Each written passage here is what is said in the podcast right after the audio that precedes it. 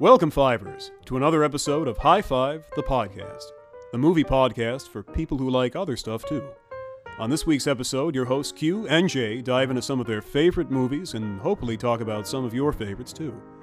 Feel free to yell at your speakers when we ignore your favorites, or you could just tweet at us with your choices, like an adult. Now, let's join Q and J in the writer's room as they dive in. Fair warning this podcast may contain spoilers for movies that came out 20 years ago, but at this point, that's really your fault. And now, on with the show.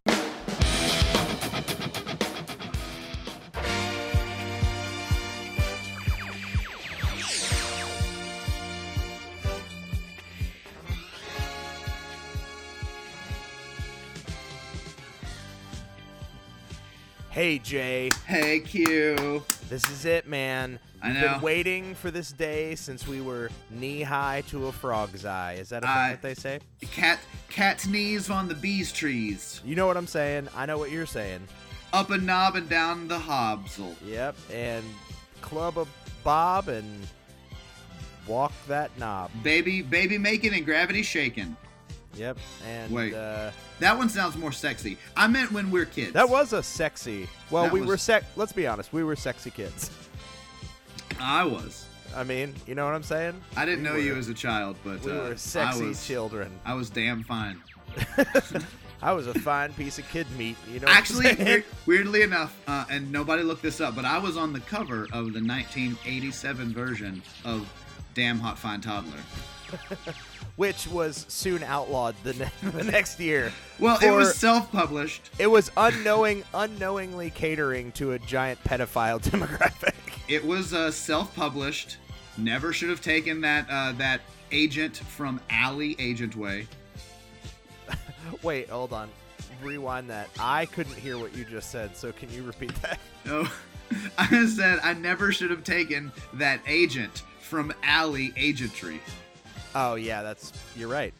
I should never have taken an agent that worked out of an alley. That's what I'm saying. Yeah, no, I got it. As a toddler. right, That's what I'm as saying. a baby hanging out in in alleys. Sexy, sexy Star Wars baby. Alley babies. Hey man, so yes, that's what we're talking about. Star Wars, Star Wars, Star Wars, nothing but Star Wars. And Star why are we Wars talking about. Star Wars Q? Uh, we are talking about Star Wars because today, well, technically last night, but today, the final chapter in the Skywalker saga is released. And I mean Star Wars The Rise of Skywalker. High five. Should we high five? High five! High five! High five! High five, son! Woo! High five! Don't leave me hanging. All right. So that's what that's what it's about, man. Q, we've been waiting for this for so long, and so like I've been waiting for this for so long. I hope Talking that- Star Wars till the sun comes up. I hope that's how this uh, the movie starts. Instead of the da da da da da da da like during the scroll, it's like I've been waiting for so long for this. it's just like in the end of the empire, you've waited so long, you sexy babies. yes. And like at the very end, the J.J. Abrams would be like, "Fuck it, what are you gonna do? This is number nine. You can't stop me at this point. Right. you can't stop me. I am Abrams."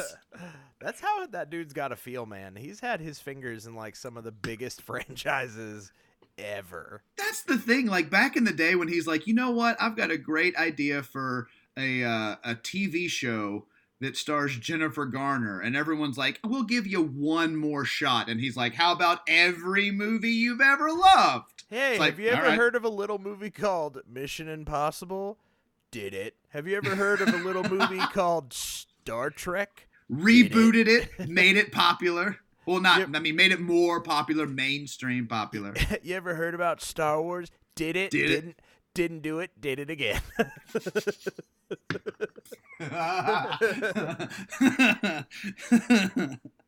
oh man, so, I. Uh, so Jay, I, I don't know I, where to start.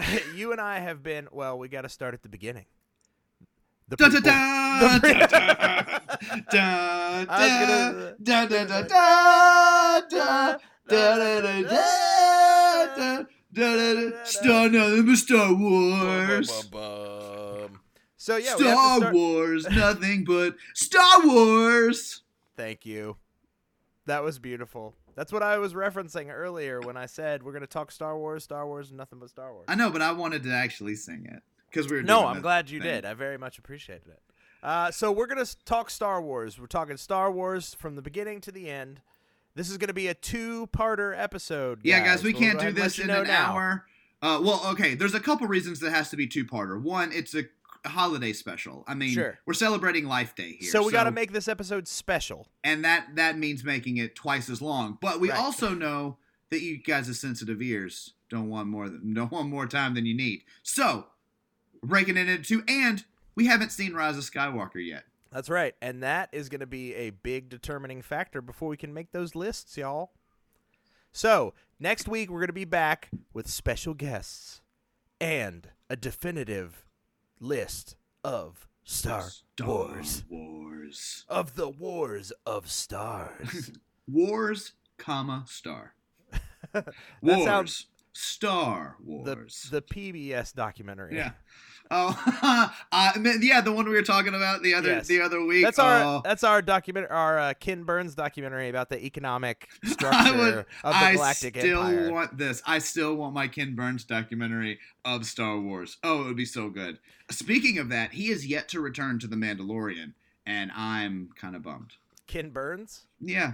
was Ken Burns. Wait, no, no, no, no, no. I was like, whoa. that would be funny. Uh, no, it was Werner Herzog. Werner Herzog. Yeah, got it. He hasn't returned yet. Because for a split second, I was like, they had Werner Herzog and Ken Burns on this. They they had just Amy- like picking the most prolific documentarians. They had Amy Sedaris. Perfect. So who knows? Clancy Brown was in this last episode, so was he? yeah, he was. Oh, I didn't see it. I didn't see it yet, It's- guys. It's fun. Honestly, Q, the last two episodes have kind of been like the the episode you did see. It's kind of a case of the week type of oh, thing. Okay. So Is they're Bill Burr doing in this latest episode? Bill Burr. Bill Burr is in this last episode. So yeah, that and Amy Sedaris is in the one before that. So, you know, it's it's good. It's good. Has- um, but they are more case of the week interesting type that episodes. they've been using? Isn't it interesting that they've been using like a plethora of alt '90s comedians? Brian Posehn was in the first episode. I know you got But, like, Bill Burr. For me, though, it was like, okay, well, Brian Posehn, huge like nerd culture, geek culture guy, so it Yeah. makes sense that he would kind of be in there. Amy Sedaris, I'm like, okay, character actor, I can totally see that. Bill Burr always feels weird to me because Bill Burr feels like the guy who made fun of you for liking Star Wars in high school. And then he is. and then he's the like, Star "Why did you want to be? Did you want to be in Star Wars? Like Breaking Bad, I get, but this is, I don't know. I mean, he did. He was good. He was good. I Sure. liked Bill Burr in it, but when I saw him the whole time, I was like, "Do you even like Star Wars? I'm pretty sure you've made fun of it in your act." Dude, I have to clue you in on a casting thing that I didn't even realize, and maybe you did in that series. You know the alien like bounty in the very first episode? Bobby Moynihan. No, Horatio. Oh, Horatio Sanz. Yes, Isn't not that Bobby crazy? Moynihan. I had no idea that that was Horatio Sanz. I, it was pre Bobby Moynihan's Bobby Moynihan. He was the right, he was the OG han- uh, Moynihan. I Well, he was the middle, like, the it was- OG Han. OG hand. Well, there was Farley who can't be touched. Right, sure. And before that, there was Belushi, who was also in his own level. And then they got to, you know, Horatio Sanz, who was great when paired with Jimmy Fallon in a lot of situations. for sure, And then Bobby Moynihan has followed in that same in those footsteps. but not with Jimmy Fallon. No, no, Jimmy Fallon's off making he's good faces at other own. people. exactly. Uh, But no, yes, I did notice that because well, the whole time I was I recognized him. I was watching the episode. I was like, I know who that is, but I can't place it, got it. and I had to look it up. And I I turned yeah, I had no out it was idea. That that totally blew my mind. And it's Uh, it's like, is it because of Jon Favreau? Like, I don't know. I mean, he definitely has the the the pull to be able to kind of get whoever he wants. you know well, what I and mean? more than that is he just likes to do that sort of thing. I mean, remember he put Ralphie from A Christmas Story Yeah, Iron Elf. Man and Elf. yes, that was hilarious. You immediately went to Iron Man. I immediately went to Elf. Well, your is more season appropriate. Sure. God Dang it. Talk seasons with me, Jay.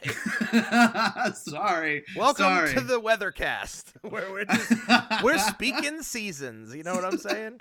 Hey guys, winter, cold, right? Huh? Snow, Hol- angels, sleds, rosebud. What? Um, Fall, So, orange, weather, so Star Wars. so Kashyyyk. Let's let's go way back, man. Let's talk about like our. Fir- I think a good starting place would be our first connection or introduction to Star Wars. Okay. I think let's take it all the way back to the beginning. So, like, how did you first come across Star Wars? That is a good question, and, and it's one that I anticipated, so I had to think about it because Perfect. It, it Star Wars is one of those things that I was such a fan of when I was a kid that it almost feels like I was just born a fan. Like I don't really remember Sure. when it started, so I had to like think back on it. And where it started was my dad showed me Return of the Jedi. Oh, wow. Not even A New Hope first. No, no, my I, my dad. I don't know. continuity. I don't know if it mattered to him, and it, I could have been like I think I was four or five, which is why it probably didn't matter anyway. Sure. But what I remember so much, I remember the Ewoks, of course, of course. but I remember the green lightsaber and the red lightsaber fighting. yes. And that's my very first image when I think of like the first thing I remember in my life of knowing about Star Wars is it was that poster of Darth Vader and Luke Skywalker fighting in the dark where they're just silhouettes and you can just see the green and red the lightsabers. That- That's my like first image of this is what this is.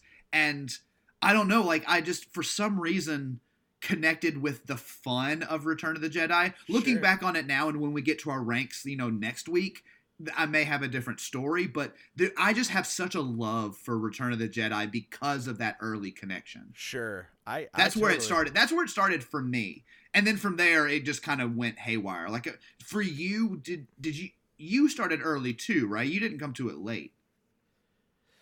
Yeah. No, no, no. I absolutely started early. I do have a question though, and I'm sure like we're gonna get tweeted at, and people are gonna freak out by me saying this. But which which Star Wars has the scene with Darth Vader in the egg? And his helmet is l- being like lowered down onto him when the du- when like his coworker walks in. It's Im- the, when the coworker ignores the uh, the not vacant sign on the Yes. door and walks in on Vader in the In bathroom. the bathroom, yeah. You remember that I'm pretty episode su- of I'm Star pretty sure Wars: that's- The Office?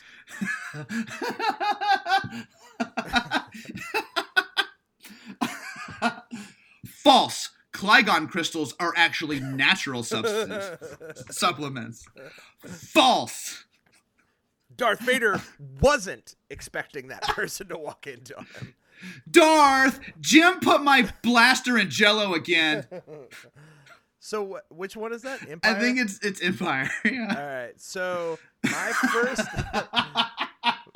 my first memory of Star Wars was Empire Strikes Back on VHS with my dad Heck yeah. and that scene fucked me up. Do you remember? You and I have talked about, um, and quick side tangent, but uh, you and I have talked about uh, the first time I saw the first Batman or '89 Batman. Yes, yeah, and you thought the gloved hand was all Joker's like a fucked up skin hand, But it's not at all. Yeah. It's just like a totally normal but white hand. with- Yeah. the glove is fucked up. That's Yeah. what I remember from this scene in Empire as well. Is that like his It's all like gross and veiny. like his like his brain was exposed. I love how violently drastic your memories are.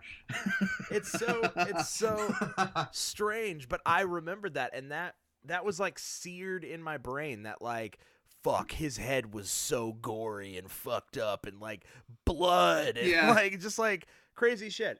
So The, I have a few moments like that with Star Wars that are like there were visuals that are just burned into my memory. One of them is the lightsaber fight, and that's a good one, so I like that one. Um, another one, but another one is when Luke gets his hand cut off at the end of uh, of Empire, and he screams no, and I just, I just, for some reason, it's burned into my mind. Is the first time I saw it, it's like he is so sweaty. He's just like no, and it's like sweat everywhere. Like he is so sweaty. Well, let's be honest. If you had just had your hand chopped off I mean, the adrenaline's pumping. by your father, Well, you you just learned, right? by the way, right. So who I mean, happens to be like a really mean guy. I'd be sweating bullets too. You know what I'm saying? Oh, it's perfect. It's honestly probably the most realistic depiction of sweat in a movie ever, uh, outside of maybe The Wrestler That is with Mickey Rourke. But Mickey Rourke just looks like that. right. Just Um, sweaty all the time. He's just sweaty all the time. Iron Man 2, good example. Yeah. Um, so no, so I had just I had watched Empire for the first time on VHS and I had that image burned into my mind and so much so that I actually didn't watch Empire for like a like several years after that. Really? Because you're like, ooh, that was the scary one. Yeah, I was like, "Oh, I don't want to watch scary Star Wars."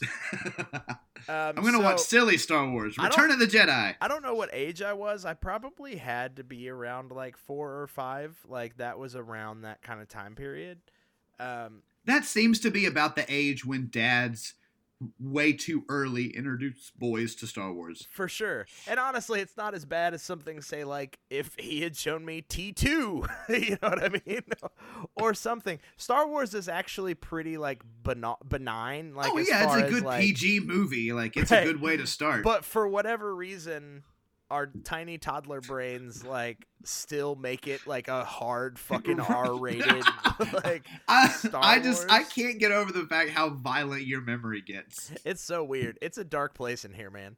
Um, so that was my first experience. Now I have a question. When was your first experience or your first recognition of the community that surrounded Star Wars? That So- was way later. So like when did you realize holy shit like there are a lot of people out here that are, you know, massive diehard dyed in the wool Star Wars fans? That took a whole lot longer. Um, there were, I mean, I obviously had friends at school who were fans of Star Wars. Um, you know, so I had, uh, you know, like Eric or or Adam. You know, they would be they'd be my Star Wars friends, and we would hang out Sure. and watch them together and talk about them. I there was a guy, his name was Tyler, and he had an older sister who was obsessed with Star Wars when they came out and had all the original like four and a half inch figurines. The ni- And now so- the OG OG or like the 97 release? No, the OG OG. Okay. I had all the 97 re-releases, but I they had did. they had the 70s like OG releases. Like That's the, awesome. the, the the toys that the episode of Toys That Made Us is about. That's like- awesome. And I have a whole bunch of theirs because he gave them to me. That's amazing. So I have like old stormtroopers that are like the three and a half inch. Um, yeah, That's it's it's sick. it's real cool. I've got them in a in a box in the garage I right love now. it. but um but i had those friends but it but for the longest time it was just like a nerdy little thing that i liked because everybody else was like into sports or whatever at that age like wearing adidas Sure. and Umbro shoes or something or Sure. Umbro shirts uh i and so it took me probably until the prequels were being released in 99-ish to Oh. realize how big a deal it was because when I heard about it, I was like, wow, that's super cool. And then everybody in the world was also excited about it. And I was like, oh, oh, I guess, oh, I didn't realize that I was going to be fighting people to get tickets to this. Yes. It, and that was a big like moment. I remember um so they did we're we're talking re-release, right? Yeah. Okay, so um I remember Oh, oh, oh, you're talking about like when they re-released the the original. Yes. No, I'm talking about the the prequel. Episode 1. Okay. Yes. So that happened later. So for me, the earlier moment was was the re-release of the originals. I loved that though. I just didn't. So for it didn't connect that everyone was so excited. and for me that's where it happened so like my dad once again took me to the theater to go see the re-releases when they re-released That's a good dad. My dad did the same as well. and that was the first time for me that i realized that it was more than just like this thing that my dad and i shared like yeah, because like everybody was there were lines and and there were people in costumes Yeah. and like it was a thing and these were other grown-ups who were also you know like excited in costume Right. and stuff so that was the first time for me that i realized that it was a much bigger like phenomenon than Right. just this like fun movie that i like to watch occasionally Right. um, and I remember the experience of sitting in the theater and watching the re-releases and having what I imagine was a similar experience that you have um or that you hear from people who went and saw the original when it released in the theater Right. um, where it all just like clicked for me. Like everything was this like amazing world where these fascinating stories were taking place, and I was so like there for it. Right. You know what I mean? Like I was so tuned in, and I can honestly say, for what it's worth, Star Wars. Um, and we've talked about movie escapism and like how we kind of watch movies. Star Wars was the first movie that I can remember like disappearing into. Yeah. I You can know what I mean? totally, totally, totally agree with that. Like I loved Batman and I loved Ghostbusters and I loved Teenage Mutant Ninja Turtles, but Right. it was always me watching these people. Right. But for Star Wars, it was the first time that like I was so sucked in to this world that had been created yeah. that I, I I might as well have been chilling on Tatooine with them. You know what I mean when they were Oh, there. No, I mean I'm hundred percent with you, and I remember um, wi- Star Wars, and one of the reasons that I still hold it in high regard is that Star Wars was one of the first times I realized how big movie universes could be. You know, back in Oh, back in those days, there wasn't Marvel. We didn't really have. There were movies that had sequels, and there were series, but because I watched them out of order, and I saw Return of the Jedi first, then I went back and watched A New Hope. Then it was like, oh, Jabba the Hutt's in both of these. Right. And it's not like the same story, but it's I see it's all being connected a different way as he's not the main villain in these movies. It's just something else that's going on. And then I started to kind of piece all that together. And then, like to your point, going to see the re-releases when they and the them re-releasing the toys, that was huge to me. I have For sure. I think I had every single one of them. I mean, spoiled little rich kid if you will, but I think I had every single character figure. Um, and to your point of just living in those worlds, my bedroom growing up, I had some bookshelves, but I didn't have any books on those shelves. I had just recreated different Star Wars scenes with those action figures. That's awesome. So I would have like a Luke um, from A New Hope in his white uh, tunic in this land speeder, like rushing away from two Jawas on uh um oh what's that uh Oh, their big looking thing. sand crawler. Yeah their big sand crawler and then like uh C3PO and R2D2 off to the side and then I would have a Hoth scene and they'd be all in the snow like outfits on the snow speeders and I, that was just my room was surrounded with it. I I, love it. lived in those zones, and that's how I would play. Is I would go to the different tableaus I'd created and play in them. Sure. So now this leads me to a perfect example, and I think this is a good direction to kind of take this episode because we'll have episode two to kind of break down movies and talk movies. Oh, of course, of course. I mean, this is a really fascinating thing for me is that Star Wars kind of transcends beyond just the movies and the television. It's mm-hmm. an experience, you know what I mean? It is a it's all, you know, this is going to sound hyperbolic, but it's it's a lifestyle. It's a, you know what I mean? Like people people follow this. And so for me, these key moments in people's lives where it kind of touched you or introduced you, touched you in a naughty way and then you uncomfortably had to see it at Thanksgivings from now on. touched by a Jedi. yeah. You remember that s- short-lived series? It was Show, out, show me on this doll where the Jedi touched you as you reach. He's like, Brown. It's like, how are you gonna do that without a finger? It's It like, was- ah, it was put out by the same people who put out your Hot Baby Toddler magazine. Which was me. Remember that was Right, self-published. Right. So this was also you. This was also touched by a Jedi. Um, Self-published, self-release. so I remember uh to to kind of something you were saying the moment when the first conversation about a new Star Wars coming out was happening when Uh-huh. the prequel trilogy was announced. Um, I remember I was in uh, middle school Yeah. And we used to have these like I don't know how to describe them other than I think they were called like weekly readers.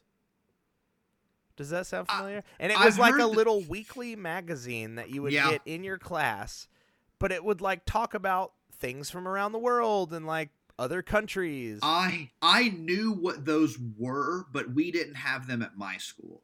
Um, like I, the friends of mine that went to other schools, like city schools or county Sure. schools or, or, or or anything like that, they would tell me about them. okay, so And so I'd heard the term weekly reader, but I we didn't have them. okay, so we We had, did watch Channel One News though. That was our connection to everybody else. Nice. We did watch. I mean, we did get these weekly readers, and I remember one slid across my desk, and it had a picture of Jake Lloyd as Anakin Skywalker, like young Oh, Anakin okay. Skywalker, and it was like new Anakin Skywalker cast, and it was so weird because normally the weekly readers were like pretty educational, like they weren't Like, they really tried to like, be, it's, pop you know- culture based, really. Right, right. But I took it's like note- the Olympics are going to be in Moscow. Right. And I took note that this was the first time that I'd really seen like pop culture news Yeah. in the weekly reader. And that also kind of hit me as like, holy shit, this is big. You know what I mean? Yeah. Like, wow, it made the reader. right? you know, the Wow, only- dude, guys, did you see this? Star Wars made the front page of the Weekly Reader. what? Like, we're the big time, man. We're the we made it. That's what it. That's legitimately what The New York like. Times Weekly Reader. So we uh so I remember talking with my friends and that's really the first time that the shared Star Wars experience started happening for me like directly Really? in my life was because that started conversation and then I remember finding out that my friends, "Oh, you also like Star Wars?" So before that, even like with the toys and you playing and No. liking the movies, you hadn't connected it with other people. it like, still hadn't been like I didn't have friends that we bonded over oh, really? So like, it, where I had like at least one or two singular ones that I could go to. Like, you didn't realize that anybody else even cared. Yeah, no. Like, well, I assumed that people like there were people that were into it, but like for me, it was like not a phenomenon. Right. You know what I mean? And so, Man, you they did, you were just sit out there on Tatooine all by yourself. I really was. Um, and so I remember that joy of like suddenly it was like having a whole extended family of like Yeah. Star Wars friends. Um, Yeah, but I like wait, you like Boba Fett best too? Exactly. And but I, I will say that um the hype surrounding the prequel trilogy just like grew and grew and grew over that time period. Yeah. You know what I mean? And that was that's the time period. Remember when I was telling you? That's when I connected the dots to how big it was. sure. I knew that like a scatter shot of people liked it here and there, but yeah, it was that like that was the moment of as that was bubbling and as that was growing when I realized how big it was going to be. And actually, weirdly enough, you know, you talk about those moments that are some, sort of burned in your memory and like your life moments surrounding Star Sure. Wars. One of them that I vividly, vividly remember is so when the prequels were coming out and they were releasing Phantom Menace, Yes. it was the whole thing where, you know, tickets are going to be sold out for months and, you know, blah, blah, blah, blah. I remember my mom took me out of school and we went to a movie theater to do a radio contest to get free tickets to an, uh, a, like a free early screening of the Phantom Menace. That is wild. And so here, wait, here's the rest of the story though. So the what the challenge was was you had to go into a movie theater. They gave you a Nerf gun, and they had put targets on the movie screen, and they would blindfold you, and you had like to shoot. And if you hit a certain target, you would win prizes. Some were toys, some were shirts, some were tickets to the movie. And my mom won tickets to the movie. What? So we got to go see the Phantom Menace like like a week early or three days early or something. That's crazy. I know, and then the Phantom Menace sucked, and I was so sad. like that was honestly, and see, and this is and this is why I think it's burned into my memory. It's sort of like an Inside Out when you have a core memory that's two different colors. For sure. You know, Yes. it's like I have the yellow on the one side of the joy of getting to see Star Wars early and just that lifelong fruition, and then the other side is just red and pure hate of how much I was upset. I was hoping you were gonna say it's uh, what was it, purple, and it's just disgust, or Just- green. no, the green is and it's disgust. disgust. disgust. It's just yeah, the other side is just the angry and just oh, and that's the core memory I have around Phantom Menace is so much jubilation around getting to see it early and so much anger about the the fall from Well, grace. I will tell you this, and this is this is pretty funny. Um, I remember when I saw episode one, it definitely wasn't a week early. You lucky son. Oh, I know. You lucky nerf herder, you. Um, it, but it was um at like an opening night event. okay. And Did you dress up? Did you dress I- up? Please tell me you dressed I up. I didn't. No. Oh! Honestly, cosplay didn't come until much later in life for me. Um, but I did have Honestly, a Star Wars cosplay- shirt. Cos you want to, you want me to tell you my very first cosplay experience at a movie theater? Sure. it was the midnight release of um Spider-Man 2. Nice. Weirdly enough, I dressed up as Spider-Man and because a bunch of us from college were going or something. I love it. And remember when like midnight releases used to be a thing that people would do? Well, sure. I remember doing that with friends for the releases of Harry Potter. And that we did it every year for Harry Potter, Lord of the Rings we would do it for, Yep. Spider-Man we did it for. Um man, that was fun. Those are good times. Now it's like midnight release but it's Wednesday in the afternoon. well, that's like it's the Thanksgiving effect. It's the Black Friday effect, you know? Yeah. Like every year Black Friday's on Friday, the day after Thanksgiving, and then a couple of years back all of a sudden it started being like midnight on Thanksgiving. Yeah. And then now it's like we're open at 3 p.m. on Thanksgiving. And now it's just like Monday morning, 9 a.m., regular store hours, Black Friday deals for the rest of the week, and probably two weeks after that. right, it's crazy. But that's how it that's how it's become with Yeah. Movie releases. It's like It, it really is. It's kind of like it used to be so special to go see it at midnight, and you would like plan all day, and it would be an event. And now it's like, yeah, we're just gonna release it out on a like Wednesday at two, I guess. yeah, that's fine. That's fine. Uh, good. But I remember going to see Phantom Menace and immediately, immediately when the discussion of the uh, Intergalactic Trade Federation or the Senate Right. or whatever it was, as right. soon as as soon as that conversation started, my eyes like glazed over. Like I was so confused as to what the fuck we were I literally remember feeling like tricked. Like I was like, "Wait, is this a fucking educational movie? What is happening?" Why am I in an intergalactic committee meeting? Right? Like what is happening? This is is this Star Wars C-SPAN? I'm uninterested. MS Star Wars BC. exactly. I don't want to watch this. This is like a weird like town hall meeting. Like this is And, boring uh, as shit.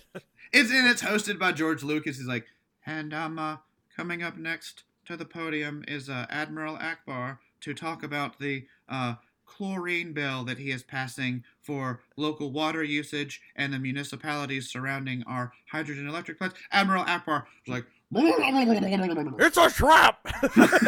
"Damn it, you beat me!"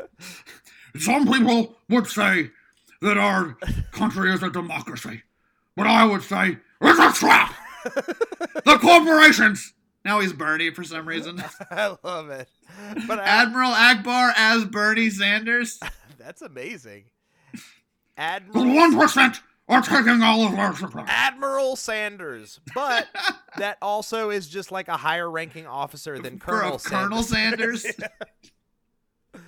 is Bernie Sanders Colonel Sanders? oh my God, myth busted. It's a trap. it's a trap. Um, all right, so I but yeah, no, you're right. It's kind of like, oh, and there. Oh, the thing about it, there were so many missed opportunities in Phantom Menace. Like it bothers me. There's so many things that bother me about it. Like the Midichlorians, you can talk about diving into like who cares, kind of like. right. For, I don't need. Now I will say because I do have to speak on midichlorians. Lots of people like uber uber Star Wars fans, and I feel like I am an uber Star Wars fan. But lots of Star Wars fans take such issue with the whole midichlorians concept, and I'm gonna be honest. It doesn't really bother me that bad. That's fine. You mean like certain people are made up of like special fairy dust? That's fine. Like I I'm okay with the concept. It was just the amount of time they spent talking about it. Yeah, I I mm-hmm. suppose that is an issue because they're trying to set up something that was not set up previously. Yes. That's the thing. They're trying to like overstate it to try and be like, we're just going to kind of cram this into your memory. Right. But it's not part of it. I'd have totally been fine with, you know, like, oh, you know, His midichlorian count is off the scale. That's done. it. Right. The end. Then, then honestly, we would have had kind of that J.J. Abrams mystery box around. It's like, well, what are midichlorians? And then people could have talked about that. right. And but instead they're like his midichlorians are off the scale. You know midichlorians, the things that people are made up of that actually operates the force because the force is not exactly what we told it, you that it was in the first three It is. movies. It is. An, it is a sense of balance between the force, but when uh, in certain people's DNAs, you see. Okay, so you have the X chromosomes. Look, and I you have a the chart. Y chromosomes. Hold on. And now you have the M chromosomes. Oh, uh, actually, yes, yeah. Pull, okay, pull up this chart. that is and what- now next in our Senate meeting, it's like no. why are they educating me so much? So that that's my problem with midichlorians. Not the fact that they exist, but how they exist in that How movie. they were delivered. how they're used, mixed with the coupling of the Senate hearings and the financial committee meetings of the intergalactic Congress or whatever. That's fair. That's totally So it, fair. it was all that kind of meshed together. And the thing is, it's symptomatic of what I believe is what I call the George Lucas effect.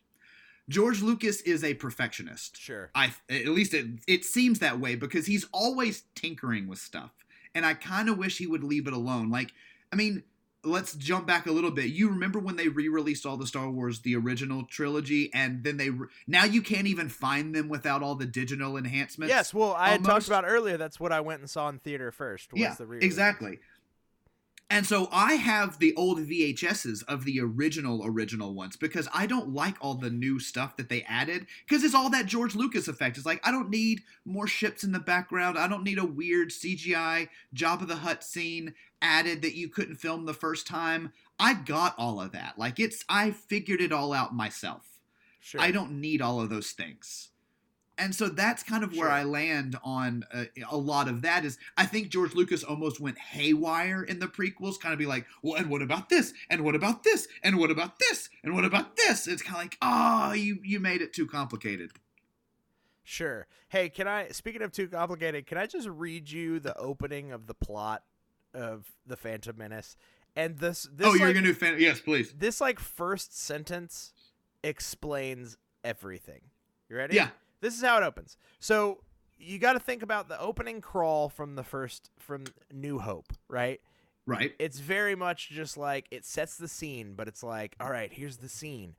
Uh, the Galactic Empire is the bad guy, and we've got rebels who are rebelling against the Galactic Empire, and they've stolen plans for a giant weapon. Right? That sounds Right. very kid-like. That sounds very Well- like pulpy well- and exciting. It sounds like okay, that's what it sounds exciting. Here's the actual first line of that of A New Hope. Okay. It is a period of civil war. Unrest runs through the galaxy. Yes. Like, and even the new ones, like if you look at um, uh, uh, Force Awakens, it's Luke Skywalker is missing. Sure.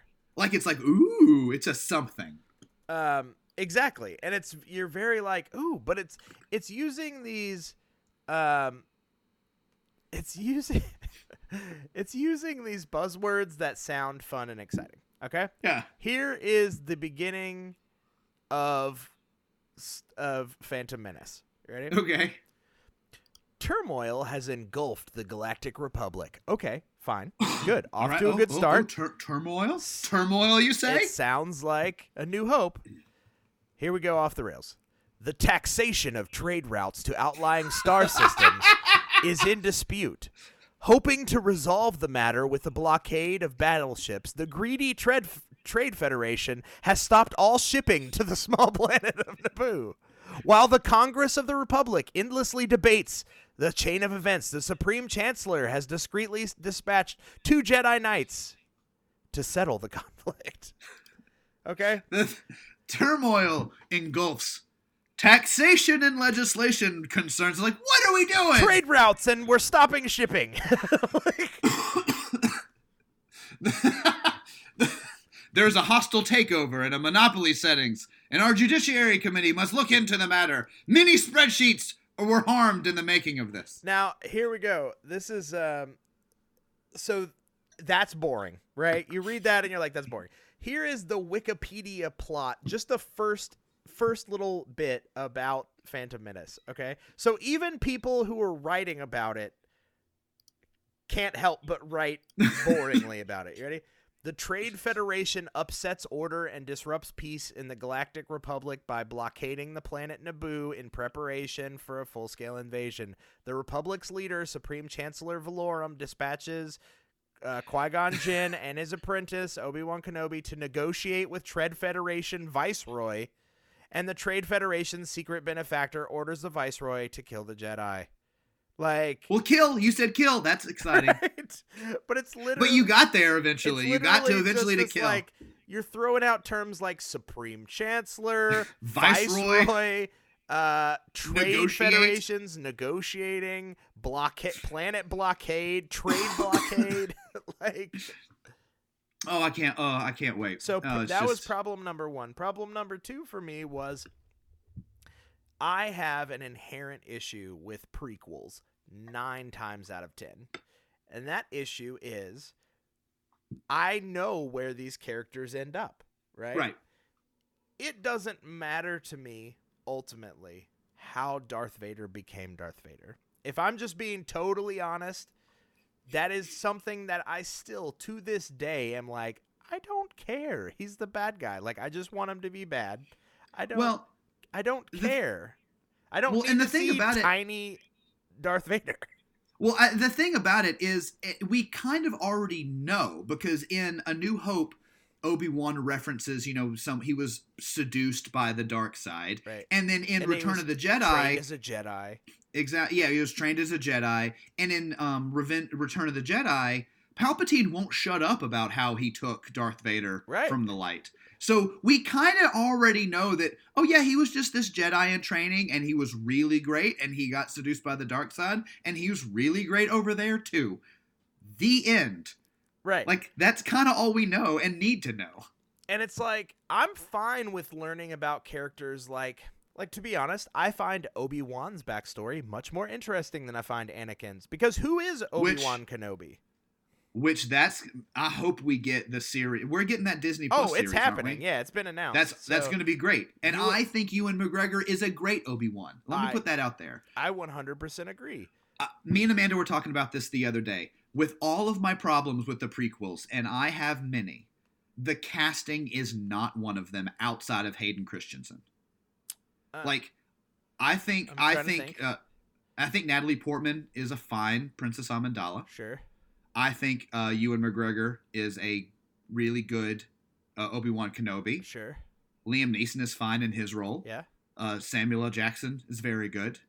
Um, like uh, the casting I, is not something I have an issue with. I will say that Christopher Lee was misused, I feel. I thought Christopher Lee did pretty good Like as Count uh, Dooku? Dooku. Dooku. I thought he was fine. I thought he was pretty good because Sure. Christopher Lee always brings like a depth and a scariness to him.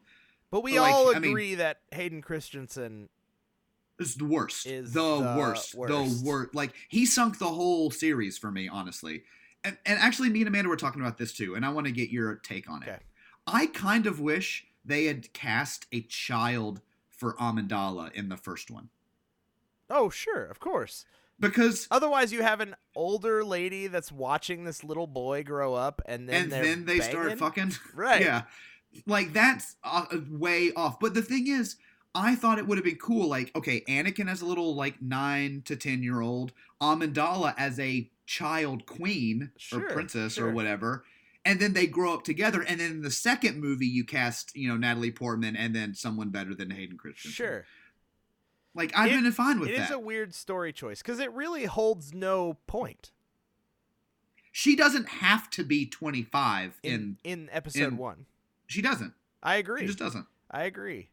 Um, it's just Natalie Portman is a is a great actress, and they wanted her in there. I get it. yeah, it's um. There are a lot of questionable just decisions throughout the the uh, original trilogy. I will say, And their use I mean, of not the original, CGI. the prequel trilogy. The prequel trilogy, way too heavy on CGI. Well, that seems to be George, uh, George Lucas thing again. Yeah. Because I know. he thinks he is James Cameron, which he is not. yeah, and actually, sometimes James Cameron isn't even James Cameron. Well, to be fair, James Cameron's use of CGI and technology and kind of driving it forward has always been else. like bonkers on point. yeah, I mean, think about when Avatar first came out. He that's true, man. he was like, "I'm gonna release photorealistic, you know, CG for the first time ever," and it Yeah. still holds up pretty. It's still, I think, my favorite 3D experience I've ever had in a theater. Maybe outside of um, what was that space movie with Alejandro? Oh, um, uh, uh, uh, shit! it- I can't think of it with Gravity. Gravity. Gravity. Thank you. With Sandra Gravity Bullock. and Avatar are the best 3D experiences I've ever had in a theater. I will agree with that. Um, so you get with the prequel trilogy, you just kind of get this mishmash of like ideas that George Lucas kind of wish he would have had. Right. I've heard a lot of defense because here's the problem. I've never seen a movie that is both simultaneously more like um uh fuck, what's the word I'm thinking of here? Um Is it like hated? no, no, no. I've never th- uh, pretentious, Oh, okay, yeah. Pretentious and stupid at the same time. like like the I'm glad you got there. That was really funny. the, the logic is dumb. Like it's a Yeah. dumb it's a dumb movie, but it has a level of pretension slapped over top of the dumb that is like we are so much smarter than you realize and it's like but you're not because this story is stupid as shit. Like like stop stop trying to dress it up with like you know senates Right. and congress and all of these like Right. adult concepts it's a dumb movie just be a dumb movie i would have enjoyed it more that's the thing is, it's okay to be a dumb Totally. movie.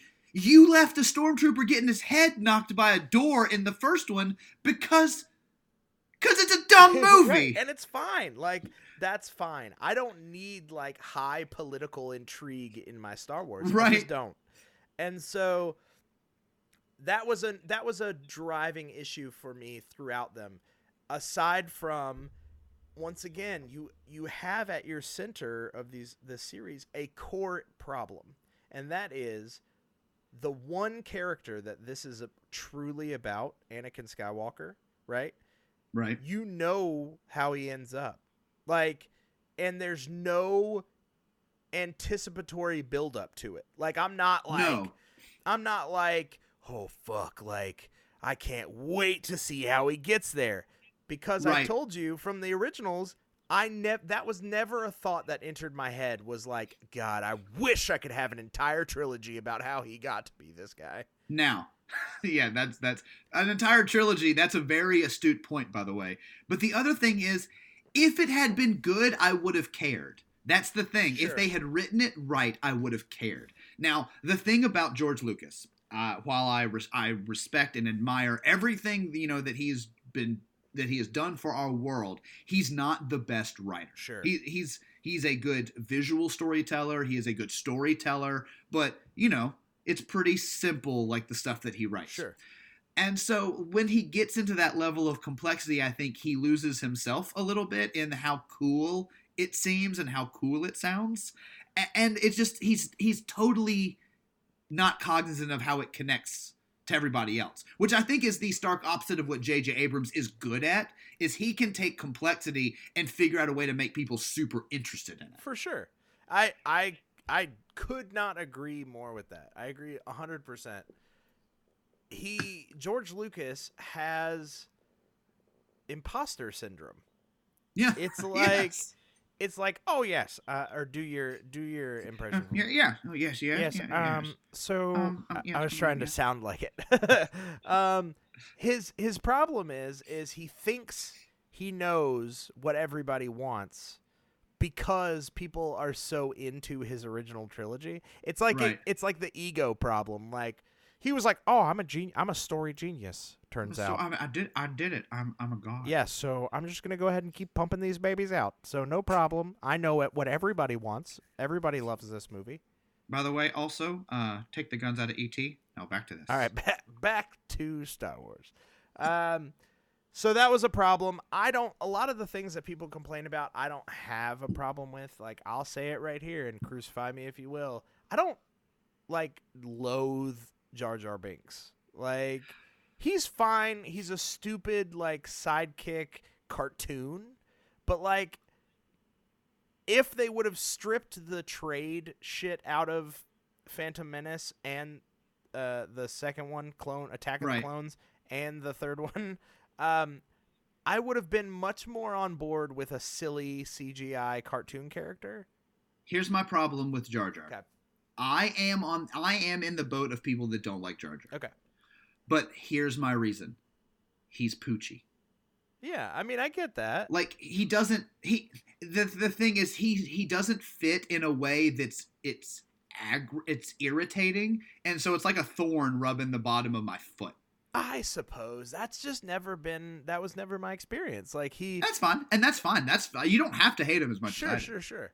I'm just trying to explain like my thought process here. So, like for me, he never really like it was never really like a huge ordeal to have him in that movie. He was fine. He was kind of like stupidly irritating like oh god. Right. Like Crim- like Chris Hemsworth in Ghostbusters.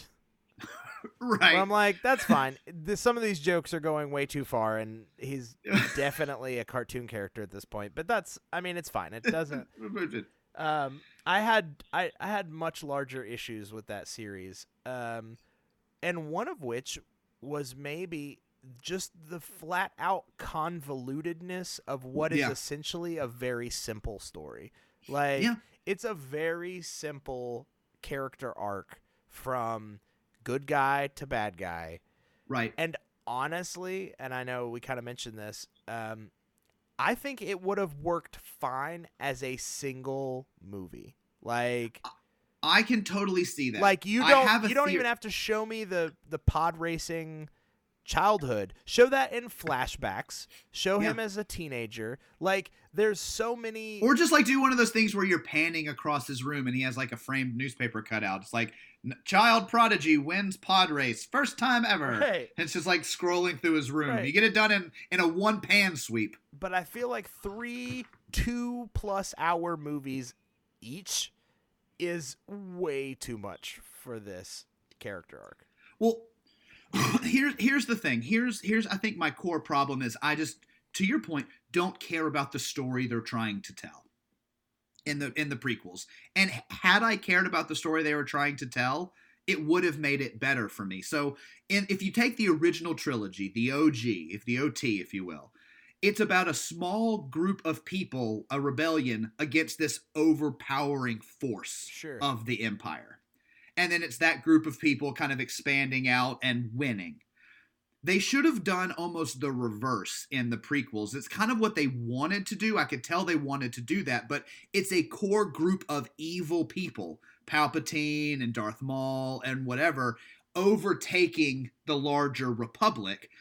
But there is these core group of uh, innocent children at the core of the of the the crux of this Sure. And they're caught like they're being overwhelmed but don't even realize it that gives me a sense of tension through the course of those tri- through the course of that trilogy that would have made me feel like it's not so much that Anakin's in danger it's when is he going to be in danger Exactly. and and if you if if we the audience see how Palpatine and Darth Maul overtake and come up and crush down on Anakin and um Amidala, that gives me a more palpable sense of why I would connect with that story. Palpable Palpatine. Yeah. Oh, nice. Um, but but I don't have that because we're always focused on, hey, here's all these great people, and man, that Palpatine seems really shady. I guess that may come to something, and then the third movie, you're like, oh, you're fucking evil. Ooh, okay. But like the whole thing has been just about like this pastiche of life in the galaxy, Right. which isn't what I need in a trilogy. I need an arc. I need a story. I need something that takes me from here to over here Right. which it's I feel like at least we're getting that in the new movies. You know, we're at least moving somewhere. I will. you know I will agree with that. Um, so the OG trilogy we can not skip over, but of course, I not. feel No, like no, no. a lot of that conversation should be saved for our part two, uh, mainly well, because uh, Ugh. those those I feel will directly tie into the final three that we got. yes, Um, so we can go ahead and get the uh, the Phantom Menace talk out of the way here. yeah, yeah. No, I'm uh, honestly when it comes to the like the OG or the uh, not the OG, the prequel trilogy, I kind of just think of them as a lump. Like there's just one story, and it's all kind of meh. Sure. And then it just kind of lives over here. Exactly. And then I get excited about the OG trilogy and then the new trilogy. Exactly. So before we dump before we dump this episode into the trash compactor of the universe, um, we let's talk about some things outside of the film canon. Let's touch Okay. on some Star Wars uh, side side bitches, if you will. Um, I I would love that. Now I will say I was a kid growing up that before the prequel trilogy was announced, before the re-releases of the movies in 97 happened, I was a guy who read the EU books. I did not. So what was that experience like? Because haven't they all just been disavowed as non-canon? yes, now? they've they've all been disavowed and there are let me let me be very clear for, for people who might be about to angrily tweet at me. I read like 7 or 8 of these books. I know there are hundreds. Okay. And so basically, it's almost like how comics work. Is there are different runs. It's Sure. like these eight books follow this storyline that takes place in this time period. So I would end up reading the books that were about the core characters. Sure. And so it would be years later, and you know, Luke and Leia, or I mean, Leia and Han have kids, and then those kids are older, and then like what they're doing out into Got the it, world, it, like you know, or I would follow like a Boba Fett style bounty. I actually had a couple Boba Fett books that were like his adventures before the Empire Strikes Back. Cool. Um, so that sort of stuff. So it wasn't anything. And honestly, when I was reading those, I was 14, 13. Sure. So I wasn't thinking of this, I'm going to connect this major universe. It was just like, ooh, more Star Wars Sure, stories. of course. That's all I wanted at that time was more stories from that world. Sure. And so I didn't even connect them in my head. I just read the books and enjoyed them. Now, did you ever get into Cl- Clone Wars? No. Okay, so Did you you watch the shows though? I- Did, or Rebels I- or Clone Wars? I watched Rebels. Okay. I didn't watch Clone Wars. Um, Rebels, I thought was fantastic. I'll tell you, I tried to watch. I tried to watch Clone Wars, and you want to you want to know what it was that that turned me off of it? Phantom Menace. The droids talked. The droids talked. Oh, That did bothered me in that show. Yeah, like you know how in the in the movies it's just like in Yeah. the show they're actually like, "Where are you going?" I'm I'm going over here. Why are you doing that? It looks like it's pretty safe over here. Like the droids like talk. what? And I was like, this is a level of dumb I can't get behind. It was just like, oh, this is a kid show. I can't do Oh, I this. didn't. I didn't even see that. I thought So I stopped I tried. watching I. I watched an episode, or maybe I tried to watch the movie, Uh-huh. and um, it just struck me as the same problem with uh, Phantom Menace run is that Yeah. it was a really simple, dumb kids movie that was covered over in all of these like really intricately unnecessary, like boring governmental plot points. Hold on. Are you talking about the movie or the show? I'm talking about the show, but they Okay. the show opened with a movie that was theatrically released. Oh, right. So we're not talking about like uh the clone, like the OG or the prequel. No, no, no, no. number two. That's Attack Okay. of the Clones. That's okay. Gotcha. This I'm talking Okay. Clone Wars. Wars. Yeah. Okay. Yes. Okay. Now I am in the right vein. I have not seen that. I watched like the first maybe half of the movie that was Yeah. released and was like, uh, uh not for Yeah. me. I just couldn't get into it. Now I will say I watched Star Wars Rebels, which was a Disney show, Right. Because that was after the Lucasfilm acquisition, and I will say that I thoroughly enjoyed Rebels. There's a lot So- of really interesting plot points in that show. I want to ask you about Rebels a little bit because I've heard, and then some of the uh, extended universe movies. So I know that Rebels apparently features Saw Gerrera yes. more. What's his character like in the show? As I watched Rogue One last night, by the way, I love that movie. I need to watch Um, that again. It's so it's I, it's one of my favorites outside of the core like canon. Sure. Um, but like I, you know, I know how Forest Whitaker plays him. I know he basically plays him as an extremist. But how does an like an extremist play out in the in the show? Um, it's.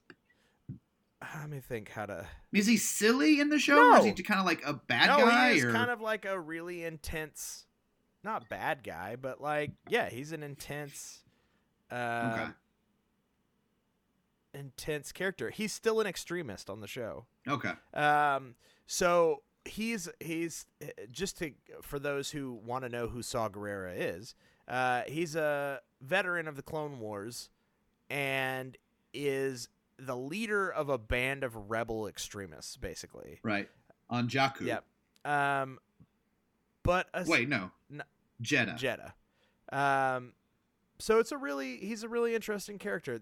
I will say the most interesting part about Rebels is it feels it gets what they wanted to do in Clone Wars right. Like they wanted Really? to make it a little more adult and they do, but it still has these moments of like pulpy whimsy. Sure.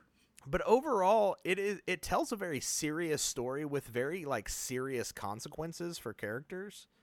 Um, Now is Darth Maul in it as well? Darth Maul does come back in it, yes. Okay, because I heard that the his like little cameo in Solo was a direct reference to, To- either the Clone Wars show or the the Rebels. it would have been Rebels. okay, Um, like with the with the metal legs and such. Well, that's also in Clone Wars. He's in both. okay. Um, but it's it's a very interesting um, it's an interesting series, and I really liked it. Now, there's a second series that has recently come out. I don't remember the name of it. It's like Star Wars. It's another. An, is it Resist Rise of the Resistance maybe or something like that? I think I've seen a commercial for something like that. I don't. Um, I tried watching an episode of that too. I feel like they're kind of going back in the kiddie direction. I didn't didn't really love it. So It's honestly, I have the same experience with all the different research re- revisions of like Teenage Mutant, Mutant Ninja Turtles. Sure. It's like I'll watch one or two episodes and be like, "Eh, this isn't the tone that I want," or "Oh, this is okay. I'll pop in on this every now and then. exactly. Um, so it's it's decent. Now I will say Dave Filoni, who was the showrunner on Rebels, um, is one of the co-creators of The Mandalorian. I was about to say, did they? I recognize that Filoni name, and the, if we're talking Star Wars TV, I definitely want us to touch on uh, Mandalorian a little bit. Because Definitely. what we need to do, Um, Q, before we end this episode, is we need to give our predictions for what's going to happen in Rise of Skywalker, so we can get them on Okay. record now, before like before I the movie we, comes I out, think so we no one can talked them say. already, but we'll reiterate them. Well, yeah, but I mean, we need to reiterate them so people can say that. Oh, you didn't just say that after the movie came out. Yeah, yeah, agreed, agreed. So- Mandalorian, you told me before we recorded that you're not caught up. I am right? not. I'm two episodes behind. Um, and by two episodes, I mean two episodes before the finale. Okay. So let me give you a quick summary of what's going on. Okay. So he he helps uh, that small town against the Warriors with the AT-AT. Yep. So then he leaves again, and basically the other two episodes are the same type of procedural type show. Okay. So in one episode, he goes to Tatooine, and he is just looking for money because he needs his ship repaired, and he joins up with a bounty hunter. They have a mission. Then he goes back. And Sure. People betray him. Things happen. You know that sort of stuff. Sure. And then the next one is he's on the run from the Empire or whatever, and he joins up with another team of bounty hunters who need him his help to do a very dangerous mission. And then secrets are revealed about their backstories during the mission. People betray each other, and then he leaves and goes and does other Got things. In every episode, somebody sees or finds out about the baby Yoda, and they're like, "Huh." And then throughout the episode, they realize that thing's important, and they try to either take it or do something with Got it, and he stops them, and here we are. The only that's that's it. Like the uh, nothing really has connected to the larger story of the thing or the things that we've talked about. I still very very much believe the next episode's going to involve um, Giancarlo Esposito. Yeah. And it's going to introduce the idea of they want Baby Yoda for cloning purposes. I really think that's where I we're think going. they are. I think Baby Yoda is a clone. I he either is a clone or he's being used to harvest midichlorians. I think he. So here's my theory. So first off, Mandalorian, great show. Awesome, it's so good. Everybody watch it. It's beautifully shot. It the the acting is great for pulpy like serialized television. Yep. Um, and it's a very fun Indiana Jones esque kind of romp through the the Star Wars universe. And you get to some, spend some time with a very Boba Fett esque bo- uh, bounty hunter, Sure. but you don't have to feel bad because it's not as mainstream as liking Boba Fett. Um, so you can still be hipster as hell.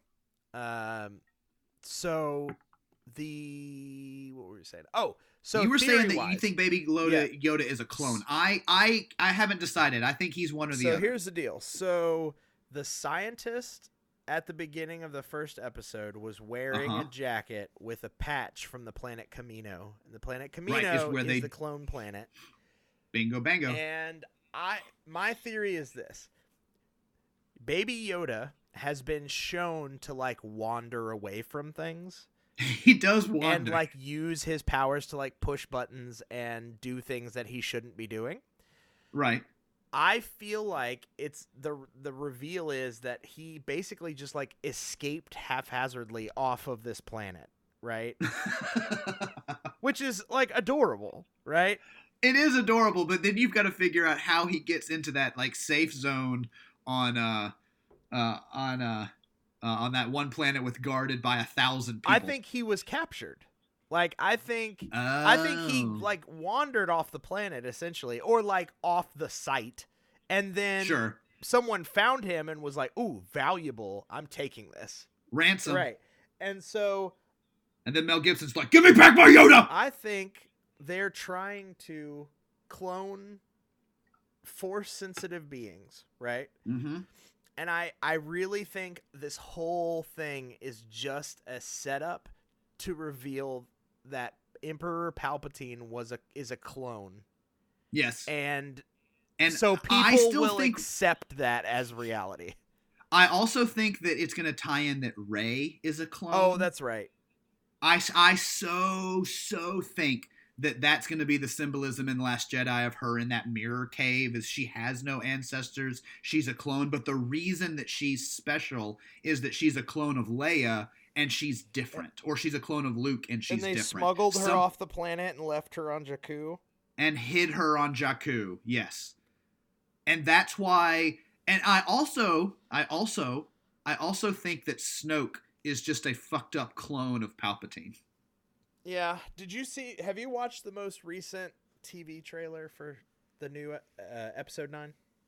It's I saw it's well I saw the Kylo clip of Palpatine centric.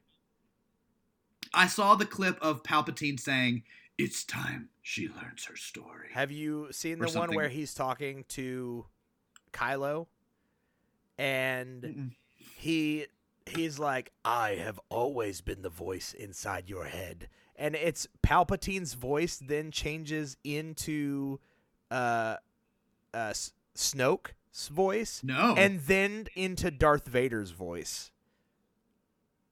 what? Yes, like James Earl Jones. Darth Vader. So he's like, I have, and then all of a sudden it goes into Snoke, always been the, and then into Darth Vader and it says, voice in your head. See, uh, oh, I, I see that that I still think that that proves or goes towards my Snoke is a fucked up clone of like he was a clone enough that had force powers but wasn't perfect. Sure.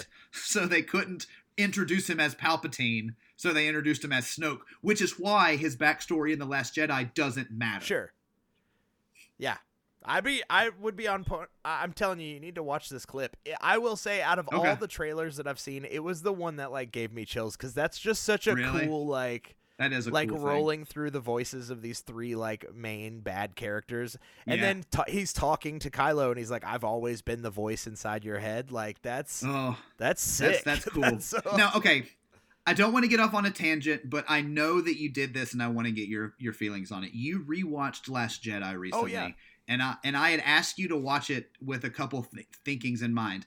If hey, dude, I want to put this out there. If you still didn't like it, I'm not going to argue with you. I just want to know what your new experience. All right, was. so here's the deal. So you asked me to watch it as a like a hostage, hostage movie, situation. which is which is good. Yeah, totally. The- Yeah. Here's and I think maybe I wasn't able to communicate the first time clearly because we had just watched it and I feel like my emotions were raw. Uh, Well, all of our we were all over the place. Both of our emotions were like so. but I've had time to sit on it, and especially watching it again. Here's the deal: I like the movie. you and me have the same opinion. I But- think now. There are a handful of things in the movie with which I really do not like. So Yeah. one of which, and I talked to Haley about this because Haley, you know, she's we're we're rewatching through the originals. What'd she think of it, by the Um, way? She enjoyed it. She thought it was good. Yeah. Um, one of the problems that I have, and I will continue to have, is I really don't like the scene where Leia gets blasted out of the spaceship and floats Yeah, back inside. That's a big one for a lot of people. That one really bothers me. And mainly I think it bothers me the most because I think it was unnecessary. Like in Yeah. rewatching the movie, there are a million other ways you could have incapacitated her until the third act, which is essentially what Right. happened.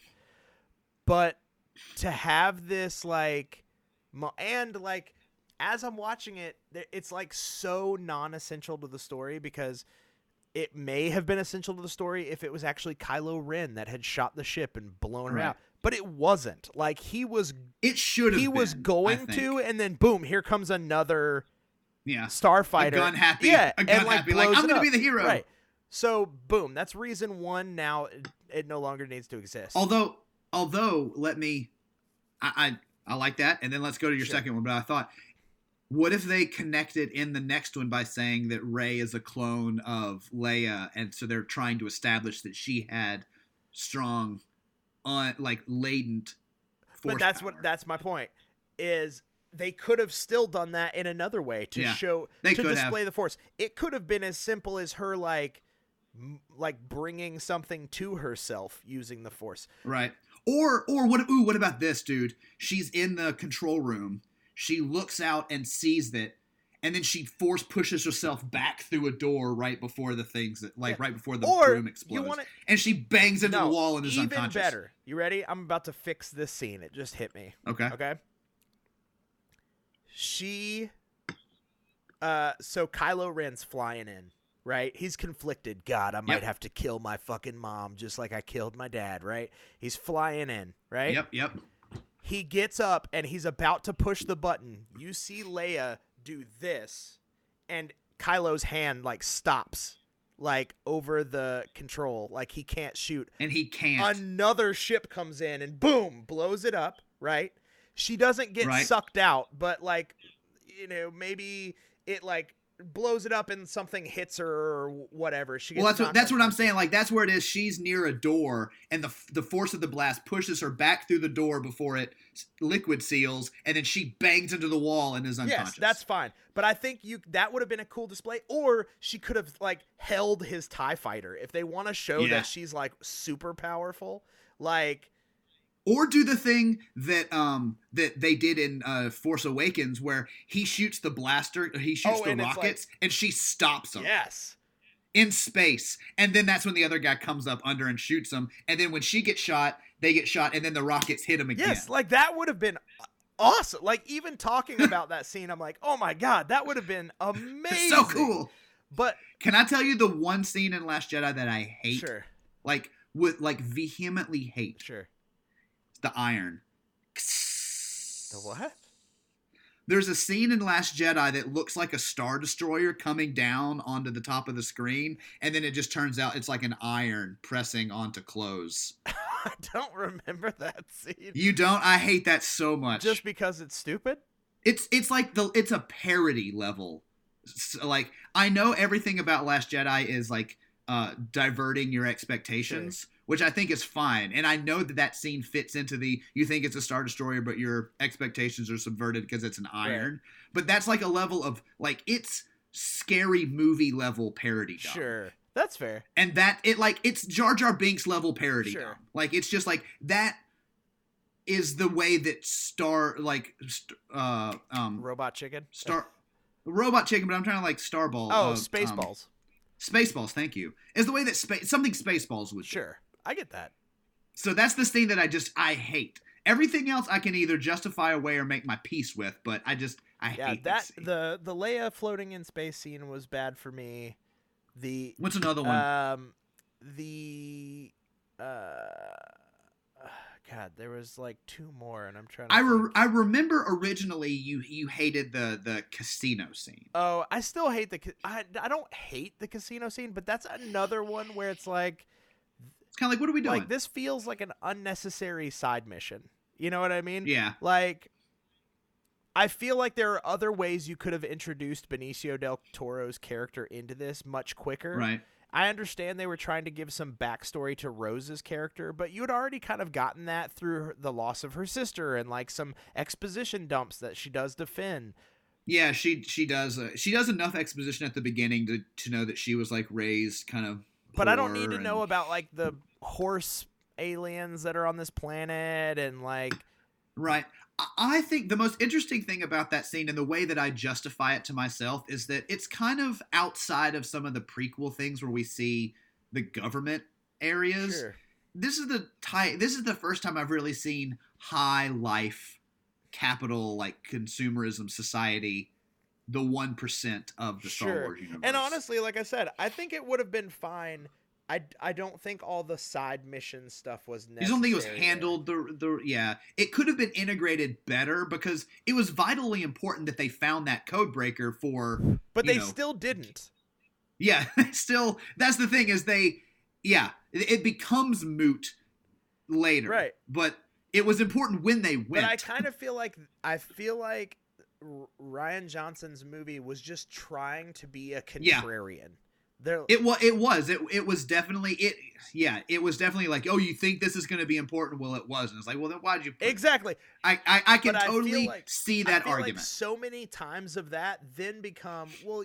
Okay, you're not. now you're just fucking yeah. with me. Now you're just like wasting my time. Yeah. And this is a, like a almost three hour movie. Did you see did you see that JJ Abrams has come out and said the biggest thing that surprised him about The Last Jedi? uh, uh what was it?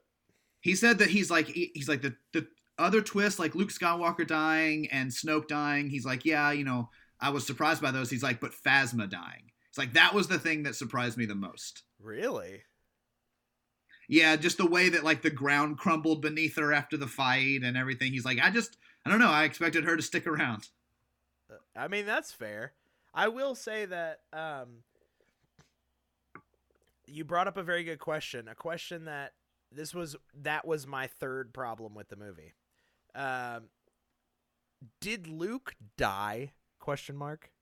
What I think what happened? Like, why did he disappear? like, what, here's was my that belief. a callback to Obi Wan Kenobi and how he died? Yes, and it's a callback to Yoda and how he died because Yoda was just laying on the bed and then just disappears. Okay. So when your life force is used up, you disappear and become one with the force. Like you become spirit, and then you could manifest as a force ghost, I guess, like the rest of them Okay. do.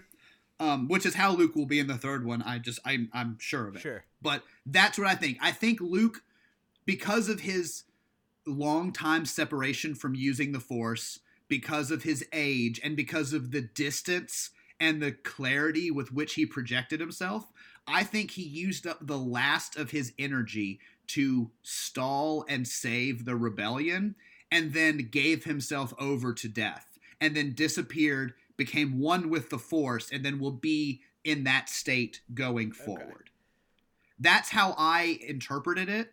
And but just given how, you know, Obi Wan dies as soon as the lightsaber hits him. Yoda evaporates, you know, in the bed. It's it's it's fitting with the way that force powered people. Okay, go. so let's tie. Let's use this to tie directly into our next week's conversation with a little bit of like positing regarding episode nine, um, because we're we're here towards the end of our episode. Um, Right. What do you think the title of the Rise of Skywalker means? Here here's the thing: is I keep thinking it's going to mean that Kylo is going to turn good, and that him and Rey are going to somehow team up, and I don't Sure. know. But I feel like they kind of already teased and nixed that in the Last Jedi, and so it would feel repetitive to do it again. Sure. And so I'm sort of at a loss on what I think it means. I really do think that Rey is going to be some sort of clone of either Luke or another Skywalker. Sure. And the fact that she came out different is important, but that that makes her a Skywalker just like Kylo Ren is a Skywalker, and it's going to be something about them and what it means or I don't know because that's what it keeps coming back to is everything about the force in these movies is all about balance you know because when, the when the the the jedi get too powerful the force balances it out by making the empires and the darth rise and then they kind of cancel each other Sure. out. And then when darth vader gets too powerful and palpatine they introduce the twins. And so everything is about balance and i really think that they're it basically saying that somehow Kylo Ren and Rey balance each other out and that that's the connection. Interesting. I don't know. That's kind of where I'm thinking is I know one of them, I know Rey is somehow going to be related to cloning and I think that she's a star I think think she's a Skywalker and it's something to do with balance. Okay. What do you like where I know that you've posited a lot as well. Like where do you think this is all going? Like is everybody a clone of everybody? Like is is that how Anakin got started? Like I mean, even back in the prequels, Anakin's father isn't really known. He was a miracle baby, remember? Right. Like he doesn't have a father. Right. It was. So was he a clone of Palpatine at the very beginning? Oh fuck! I didn't think about that. Was he Maybe- a clone that was implanted in that woman? Maybe that's how it's gonna be retconned. Is that is that Sky- Skywalker doesn't exist? maybe that explains Palpatine's talk to Kylo in this recent one where he's like, "I've always been the voice," and it like goes through Yeah. the different voices. Maybe those are all attempts to clone Palpatine way back in the beginning. Well, and remember, Palpatine. i i what was his um uh, his uh, mentor's name? Um, Oh, uh, Darth Darth Plagueis. Darth Plagueis. Plagueis. He talks about, or there is reference to Palpatine learning the secret to eternal life through Plagueis. Right. And I truly believe that secret is going to be related to cloning yourself over and over and over again so that you in in theory never die. And that that is going to be the through line of well Palpatine cloned himself and implanted himself in a woman. Well, that didn't turn out exactly right because then he was conflicted and had humans' emotions. And so we cloned him this other way and we made Snoke, who's just a pure being of evil and he can't be controlled and that's bad too. Or maybe he's this other thing. Like, I don't Oh, know. Shit. I love it. I'm into it. And then like and then the opposite side of that is every time that Palpatine does that, the Force then brings in somebody to balance that out. So he was doing the stuff at the in, in the prequels, so that made Anakin be born in a way that could be, you know, balanced. And then Anakin actually does get bad, so he has twins that balances that out. And then they start to die, so Rey is a clone that's created out of nothing to balance that out. I love it. I'm so confused, and I can't wait for next week's episode and to go see I Star know. Wars. Okay, so we are we gonna pause Yeah, right here? pause. We're gonna talk. We're gonna talk OG trilogy, um, and Rise of Skywalker, and then we're gonna rank the Skywalker saga next yes, week. so join us. Same bat time, same bat channel. Bat Star Same channel. Star channel. Yeah, same Star. Wait, same Star Wars. same Star. Same Wars of Star Same channel. galaxies. Same Jedi. Yeah, sa- same Galaxy Channel, same, Same same Jedi council. network, same Republic of Same something. Same, Senate. Same same Midichlorians. Same different Midichlorian day. Senate. Different trade route.